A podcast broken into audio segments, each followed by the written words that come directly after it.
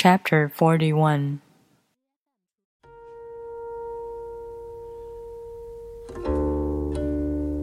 When a superior man hears of the Tao, he immediately begins to embody it. When an average man hears of the Tao, he half believes it, half doubts it. When a foolish man hears of the Tao, he laughs out loud.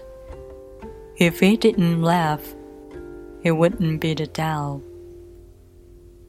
Thus it is said, the path into the light seems dark.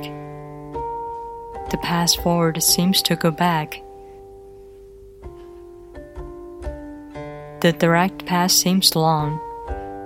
True power seems weak. True purity seems tarnished. True steadfastness seems changeable. True clarity seems obscure.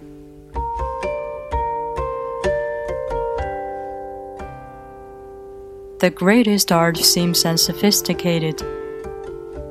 The greatest love seems indifferent. The greatest wisdom seems childish.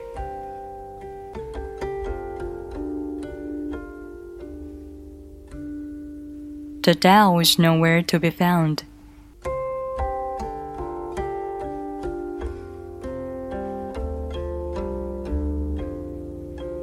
yet it nourishes and completes all things.